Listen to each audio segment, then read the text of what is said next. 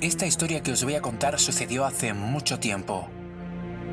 Forma parte de las leyendas que rodean nuestros orígenes y narran los sucesos que acontecieron a un personaje que gobernó una pequeña villa situada al sur de la península hace muchos, muchos años. Siglos antes de que los cristianos hicieran su aparición en el escenario de la historia, antes incluso de la llegada de árabes y romanos, este relato es tan antiguo que hunde sus raíces en la noche de los tiempos.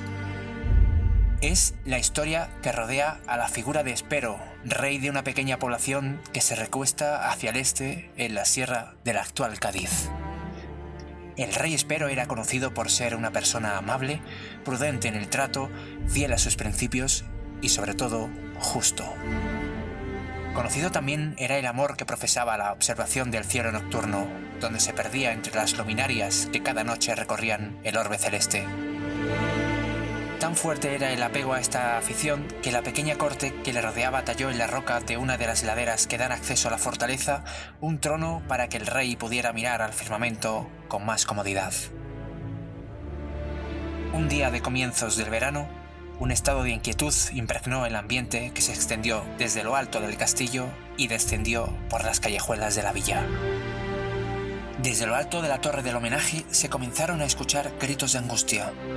Los vecinos alertados acudieron rápidamente a comprobar cuál era el causante de tal revuelo. El rey amado había desaparecido sin dejar rastro. Inmediatamente, las personas del pueblo se echaron a los caminos de acceso los alrededores de la pequeña población fueron rastreados y se aventuraron a buscarlo incluso en los bosques próximos a la aldea. Lo único que encontraron fue el eco del silencio.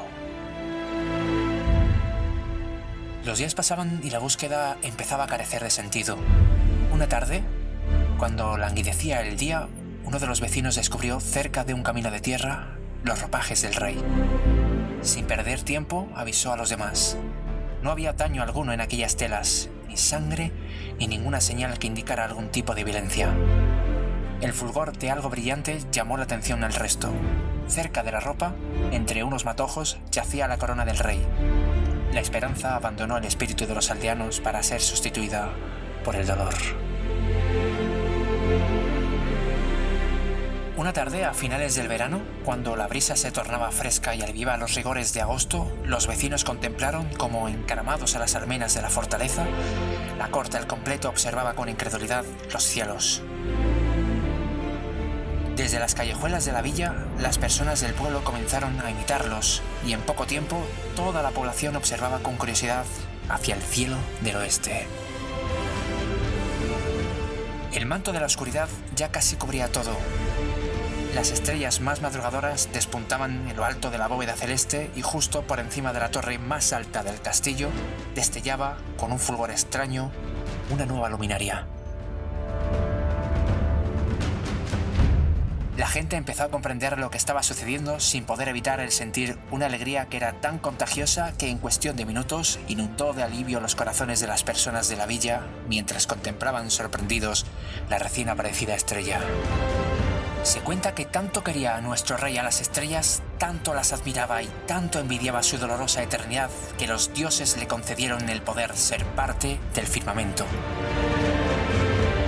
A partir de entonces vigila desde cada noche el devenir de su pueblo, fijo, iluminando la oscuridad y firme, salvaguardando su querida tierra y a sus gentes. Su nombre fue para siempre el de su pueblo. Su historia se convirtió en leyenda.